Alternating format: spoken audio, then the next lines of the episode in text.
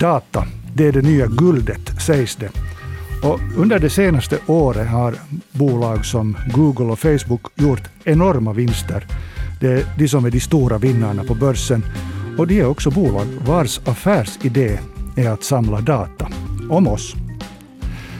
Själv har jag börjat fundera på att ska jag försöka stänga av den information som jag lämnar efter mig i den digitala världen? Och är det ens möjligt? Eller vill jag i själva verket att bolag ska känna till min digitala profil, mitt köpbeteende, min musiksmak? Vill jag till exempel att banken har koll på mina uppköp så att de kan skicka mig en analys i slutet av månaden? Välkommen med i pengarnas värld, Salla Fransén. Tack så mycket. Du är uppvuxen i Helsingfors men har bott i Sverige redan i, i ungefär 20 år, är det så? Det stämmer mycket väl. och du är högt utbildad matematiker, du har doktorerat och du har ett speciellt intresse för algoritmer och ny teknologi. Och orsaken till att du är med här idag är att du har en intressant post på SE-banken i, i Sverige. Du är Chief Data Scientist, eller hur? Yes, absolut. Hur ska vi översätta det? Du chefsforskare i data, eller hur ska man säga? Ja, min arbetsbeskrivning är att jag ska inspirera banken till att bli mer datadriven. det, det låter spännande, speciellt med tanke just på hur mycket vi vanliga människor upplever att data kan vara ett hot. Känner du till den känslan eller åsikten? Absolut. Um, och, och det är ju väldigt mycket det som håller på att hända nu tror jag. Att vi, vi håller på att gå över från, från att vara liksom entusiaster och, och tycka att det är fantastiskt kul med alla de här nya apparna och, och möjligheterna som digitaliseringen ger oss till att vi börjar bli mer medvetna om att det faktiskt är så att vi delar med oss av data ibland på lite oväntade sätt. Mm.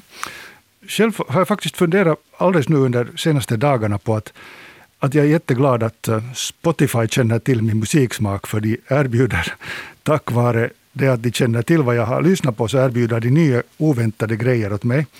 Och det här är nu kanske ett lite naivt exempel, men ändå ett exempel på, på positiva sätt att eh, få den här eh, sin eget digitala fotavtryck liksom, eh, förädlat och serverat för sig.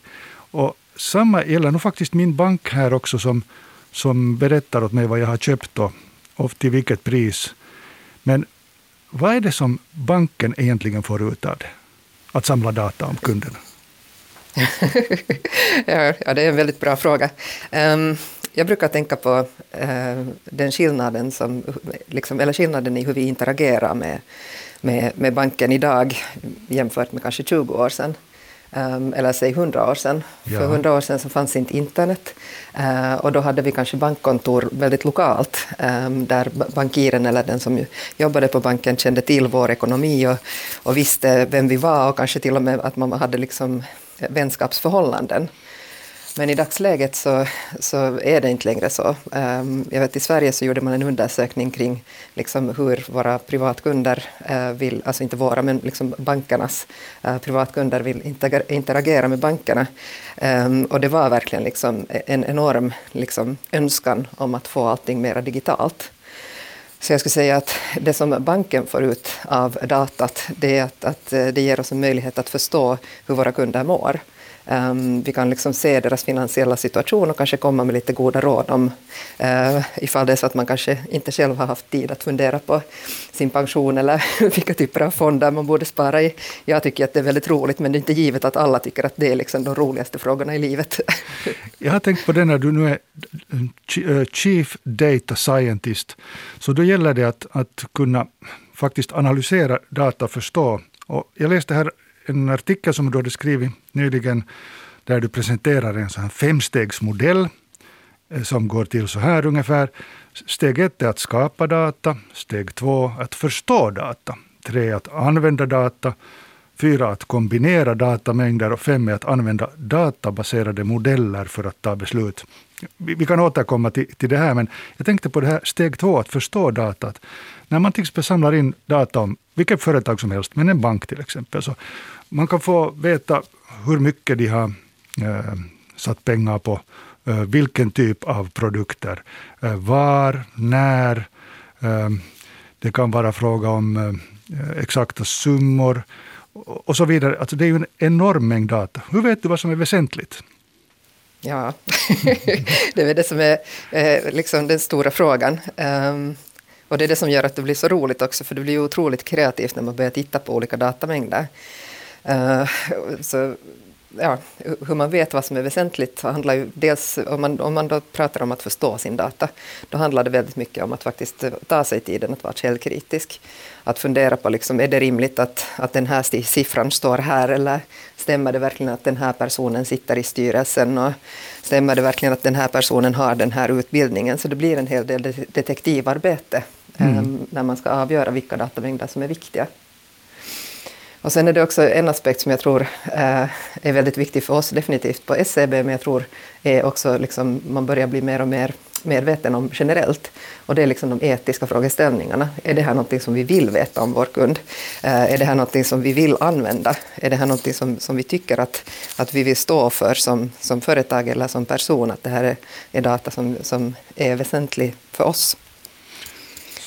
Så när du samlar in data och analyserar data i egenskap av matematiker så hamnar du också liksom i det här etikträsket. Du måste liksom förstå vad som är rätt och fel. Det, hjälper, det är inte bara siffror för dig heller. Absolut. Eh, och det är väl det som är liksom skillnaden mellan den forskningen som jag gjorde på när jag var eh, doktorand eh, i teoretisk matematik. Då fanns det ju liksom inga etiska frågeställningar och knappast någon tillämpning för, för det som jag gjorde heller. eh, men i, i dagsläget, det vi gör på, på banken, det, är ju liksom, det handlar ju om människor och det handlar om, om siffror som har en koppling till verkligheten. Eh, och då blir det förstås väldigt, väldigt viktigt att man, man tar tag i de frågorna. Och eh, vi har här i Sverige så har vi ett enormt forskningsinitiativ som är sponsrat av Knut och Alice Wallenbergs stiftelse. Ehm, det är, jag tror det är 5,5 miljard kronor, så ja, typ dela med 10 så får man det i euro. Ehm, och det är forskningsinitiativ på över 10 år. Ehm, och där är det väldigt mycket liksom fokus på från början AI och autonoma system. Och sen kom det ett tilläggs, en tilläggsdonation från Marcus och Marianne Wallenbergs stiftelse, eh, där man ville fokusera på liksom den påverkan som AI och liksom att vi börjar använda data på nya sätt kommer att ha på, på mänskligheten och på samhället. Och där, där är det väldigt mycket diskussioner just kring liksom privacyaspekter. Um, hur kan vi bygga in etiska uh, monitoreringar i de modellerna som vi bygger? Så vi har ett jättebra samarbete med eh, forskningsgruppen i Umeå som drivs av Virginia Dignum som är en så helt magisk forskare eh, inom just AI-etik. Och där pratar vi mycket om liksom att man egentligen behöver utgå ifrån sina egna etiska värderingar när man börjar bygga modellerna. Um, ehm, så att man vet att, att de sakerna som, som vi som bank står för och som vi, eh, våra kunder står för, att vi ser till att lägga in det i våra modeller. Mm. Uh, när det gäller data som man talar om det nya guldet, det var väl The Economist, tidskriften The Economist, som lanserade uttrycket och då hade de på något vis räknat ut att data har blivit dyrare än olja, uh, hur man nu sen räknar ut det.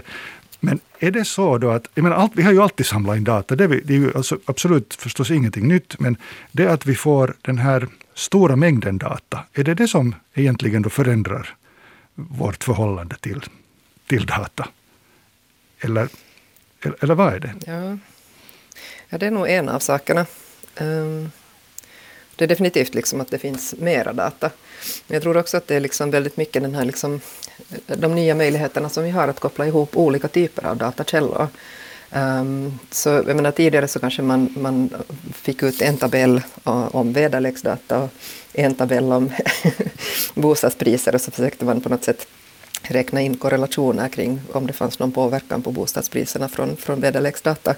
Mm. Uh, men i dagsläget så, så, har man så stor beräkningskapacitet ofta i, i sådana olika typer av beräkningsplattformar att man faktiskt kan ta liksom in man kan ta in jättemycket data. Eh, och då kanske det är så att en, en, en av de jättestora datamängderna som man tittar på kanske påverkar väldigt lite. Eh, men det kan också vara så att, att eh, den lilla påverkan gör att, att den här modellen som försöker jag vet inte, förutse någonting, till exempel både bostadspriser, att den blir liksom ännu mycket bättre. Det där är ju en av de, tycker jag, mest intressanta tillämpningsformerna av dataanalys att man kan börja förutse saker. Mm. Är, det, är det också sånt som du sysslar med och intresserar dig för? Eller är det just det som du gör? ja, jo, precis. Ja, men det är väl liksom, alltså när, man, när man börjar använda data um, så, så då är väl första steget är liksom att göra en, något slags nulägesanalys och, och titta på histori historien och försöka lära sig från det. Um, men nu för tiden så finns det liksom alla möjliga typer av roliga algoritmer som man kan testa för att förutse framtiden. Um, och, och, men grejen är ju att liksom, algoritmerna kommer ju troligtvis inte att, att bli särskilt kreativa utan de kommer att basera uh, sina prediktioner på, på den datan som man ger in i modellen. Så jag, jag har ett så favoritexempel när, jag tror det var var det Kim Kardashian som, som tweetade att eh, hon tyckte att den nya Snapchat-appen var dålig. Eh, och då sjönk Snapchat med, jag kommer inte ihåg hur många procent, men kanske 12 procent på en gång. Eh, och det är, väldigt, det är typiskt det som gör att det blir så svårt att predicera eh, framtiden. För, för det finns sådana här liksom, eh, butterfly-effekter, fjärilseffekter, att, att det är något litet som händer som får en enorm påverkan. Du skriver i den här artikeln som jag också läste nyligen eh, ett exempel på data som, som kändes väldigt sådär nära mig. Och det har att göra med bostadsmarknaden. Att om, vi, om jag till exempel håller på att sälja min lägenhet så vill jag naturligtvis veta eh, vad prisnivån, eller vad eh, min bostad är värd. Och då för att ta reda på det så tar vi kanske, försöker vi ta reda på vad är allmänna prisnivån i staden, stadsdelen, kanske just i det huset. Eh, men samtidigt så det räcker ju inte så hemskt långt. Man måste också veta liksom hur, eh, hur, hur, precis hur, hur framtiden ser ut i till exempel i den stadsdelen eller, eller hur framtiden inom ekonomin överhuvudtaget ser ut. Att har folk köpkraft och så vidare. Men har vi vanliga människor också, tycker du, tillgång till data? Ja, men eh, absolut. Ehm, jag tänker dels att det finns ett, ett ganska stort driv mot sådana här liksom öppna datamängder. Ehm, jag har en sån favorit som heter Our World in Data. Um, och där kan man gå in och se, liksom, det, det är en non-profit sån här, um, ideell organisation som, som ägnar sig åt att hitta intressanta datamängder och kvalitetssäkra dem och så tillgängliggöra dem.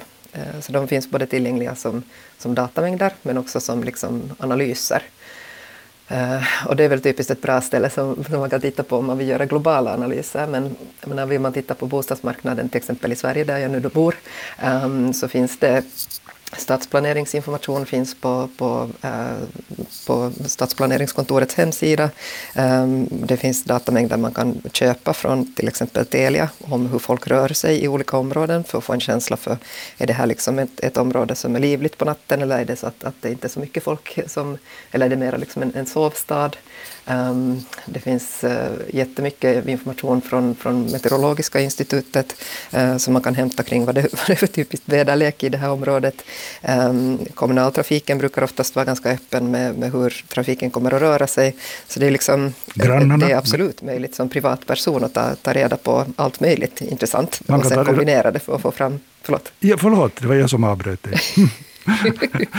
jag, jag bara blev så, så, intresserad av din analys. Jag ville lägga till att grannarna kan man ju ta reda på också en hel del om.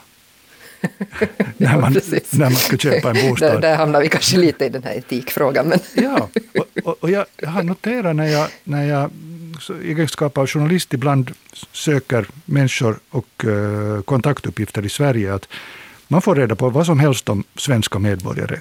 Mycket mer än, ja. än man får i Finland det, det, är helt otroligt. Man slår in ett, ett, ett namn på, i, i sökfältet och, det här, och vips har man namn på make och adress och telefonnummer. Och, uh, inkomster är ju jättelätt att få reda på. Det, tydligen är Sverige ett väldigt öppet samhälle. Jämfört med Finland, ja. har, har, har du, kan du jämföra? Ja, ja, det stämmer absolut. Um, ja, eh, det, det, tar lite tid att vänja sig tycker jag. Jag är inte riktigt van vid det ännu heller efter 20 år i, i Sverige. Um, men, eh, så jag, jag, hade en, uh, jag höll ett seminarium på, på Umeå universitet. På, de har en sån här, Friday som, som handlar om AI eh, seminarieserie och där var jag pratade om, om liksom prissättning av, av bolån just eh, för att ha ett bra konkret case och diskutera med de med de här etiska forskarna. Och då hade jag hittat ett exempel på i eh, Kina på någon sån här kinesisk eh, nyhetssida så stod det att, att de hade i samband med lanseringen av Avengers-filmen så hade de också visat upp foto, namn och tror jag yrkestitel på människor som, som var försenade med sina kreditåterbetalningar. Uh, och, och, det här var liksom ett sätt att liksom publikt uh, göra dem skamsna så att de skulle betala sina krediter och också liksom göra andra medvetna om att det här kunde hända till dem om de inte betalade tillbaka sina krediter i tid. Och någonstans så reagerar man ju väldigt hårt på detta. Liksom, det känns väldigt, väldigt olämpligt. Ja. Um, och, och, när man pratar etik då är det liksom intressant att fundera på varför detta känns olämpligt. Um, och, och, då hade vi liksom en, en, stor diskussion om detta med de här uh, etikforskarna och då var det en som sa att det är så intressant att man i Sverige reagerar på det här, just för att det är så otroligt öppet, vårt data, liksom, kring vem, vem vi är som, som individer. Um, så det är intressant att vi ändå reagerar så hårt på att, att man liksom gör det på ett så publikt sätt. Och det blev en väldigt disku intressant diskussion om, om var, var gränsen går för en svensk. Mm. Det är, liksom, är, det så att, att det är det faktum att man har sammanställt det um, som gör att man reagerar? För, för den typen av information kan man ju hitta på vem som helst. Och vi är nog inte så hemskt långt, långt ifrån eh, den svenska verkligheten i Finland heller. I vilket fall som helst så, så, så har vi alltså enligt dig då tillgång till en hel massa databaser. Sen gäller det då förstås att vara källkritisk och, och veta vem man ska tro på. Och, och sen ska man ju kunna också kombinera de där databaserna och se vad som är väsentligt. Så det är ju inte alldeles enkelt. Nej, nej, det är väldigt ofta som det är just den här liksom inhämtningen av, av datafasen. Eh, när man liksom lägger tid på att vara källkritisk och kanske identifiera någon ny datamängd som man dessutom känner att ja, men här kommer vi att få ännu mer information som vi kan använda till vår modell. Eh, den biten brukar ta, eller den delen av liksom ett sådant här projekt brukar ta ganska mycket tid och behöva få göra det också. Eh, för att det är så många olika aspekter som man behöver ta hänsyn till. Så jag funderar på att när vi nu redan har fått och kommer i allt högre grad att få mm, ta del av större mängder, stora mängder data, blir vi bättre att ta beslut? Kommer beslut att tas mer automatiskt än tidigare eftersom det behövs kanske då, säg fast eh, 50 olika kategorier av information för att ta ett komplicerat beslut. Och det är helt enkelt för mycket för en människa, så vi låter maskinen ta över. Jag skulle säga ja och nej. um, jag tänker på i, i sjukvården till exempel. Um, där jag har en, en kompis som är uh, överläkare in, i röntgen, på röntgenavdelningen på ett av, av uh, universitetssjukhusen här i Sverige. Uh, och, och de håller på att titta på att använda liksom olika AI-modeller för att liksom, för att kunna plocka bort de självklara fallen för att de vill att de här röntgenläkarna ska ha mera tid att lägga på de här liksom special eller liksom ytterli, ytterlighetsfallen um, där modellen inte givet kan avgöra att ja, men här är det en, en tumör eller här är det ett ben som är brutet. Um, och det, och det, det gör ju liksom att man som röntgenläkare då kan lägga mera tid på de, på de fallen som, som behöver mera tid och att de här liksom enkla standardfallen bara kan hanteras av en, av en dator. Um, vilket troligtvis kommer att leda till, till bättre kvalitet för, för alla. Sen är det jätteviktigt att man bygger sånt på rätt sätt. Och det är mycket så vi pratar om det när vi pratar om liksom att använda data eh, internt på, på SCB också. Att det vi vill skapa är liksom nya typer av verktyg. Så att eh, dels att vi ska kunna ha en skalbar affär. Att om, det, om vi har tur, och det, eller om, om vi gör vårt jobb väl och vi får mera kunder, så vill vi inte att det ska öka kostnaderna allt för mycket, utan vi vill kunna liksom fortsätta att, att ha samma standard och samma kvalitet på, på, på kundrådgivning och sånt. Um, men, så det vi fokuserar mycket mer på det är att, att, skapa verktyg som kan automatisera delar av verksamheten så att vi kan liksom fokusera på att analysera och, och förstå våra kunder och ha tid att träffa våra kunder i, i ännu, mer, eller ännu större utsträckning. Mm. Vi sitter alltså här nu och diskuterar med Salla Fransén som eh, jobbar på en svensk bank och som är Chief Data Scientist, matematiker och eh, dataexpert. Jag funderar på det ännu, att, att om vi återgår till det här exemplet med, med min bostadsförsäljning och ett bostadsköp och, och mängden data som jag får in och hur jag ska bäst använda den. Så jag tycker det här bostadsexemplet på det sättet är så jättebra för att det är då det här, det sägs alltid, det är det största, största köpet i ditt liv. Och samtidigt handlar det om mitt hem och det är jättemycket känslor när jag väljer ett hem. Och det ska det vara också. Men om vi har tillräckligt mycket data som har att göra med eh, husets eller lokalens eh, vad heter det, eh, kondition, pris, pris i framtiden, utvecklingen i grannskapet och så vidare, så kanske jag kan ta ett mer rationellt, ett bättre beslut som inte baserar sig så mycket på, på känslor, om jag kan och, och, och samlar in data. Så på det sättet tänkte jag att, att beslut kan tas mer automatiskt, att jag låter datorn säga lite mera än vad jag låter mina, mitt, mitt hjärta så att säga. Mm. Precis, och, och, det är väl det som är liksom... Alltså, Eh, ja, det är väl det som är styrkan helt enkelt i det. Ehm, jag tänker på Daniel Kahnemans bok, den här Tänka snabbt och långsamt, eh, där han pratar om ett exempel där liksom om, om, om du frågar mig hur min senaste semester var, liksom när jag var ledig, eh, så kommer jag ge dig liksom med, snittet mellan hela veckans upplevelse och den sista dagen. Eh, för för det är så vi fungerar som människor. Vi är, liksom, vi är så emotionella så att vi kommer inte kanske att komma ihåg att det regnade de där fyra första dagarna.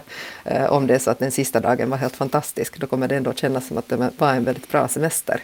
Um, och, och, det är väldigt mycket samma med, med egentligen alla beslut vi ska ta, att, att vi, vi, på något sätt måste vara känslomässigt engagerade för att det ska bli ett beslut överhuvudtaget. Och, och det betyder också att vi hamnar i den här situationen att vi liksom börja släta över, eh, även om det står tydligt att ja, men det här är liksom ett jättedåligt beslut, eh, så är det väldigt lockande att man liksom går in med emotioner och, och, och, och agerar på ett sätt som kanske är, är direkt liksom olämpligt för en. Men har man då en, en datamodell så, så då kan man åtminstone se att okej, okay, det här är ett jättedåligt beslut, eh, men jag tar det.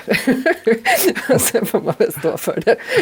så då kom vi till steg fem i, i, i din eh, femstegsmodell, att använda databaserade modeller för att ta beslut. Eller hur? Ja.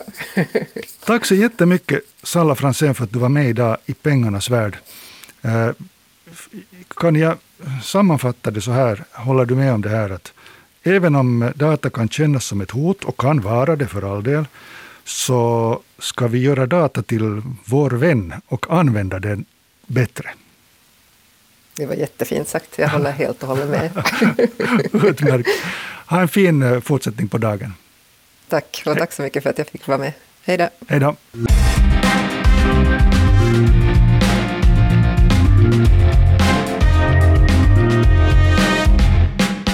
Du har just hört I pengarnas värld med Pekka Palmgren.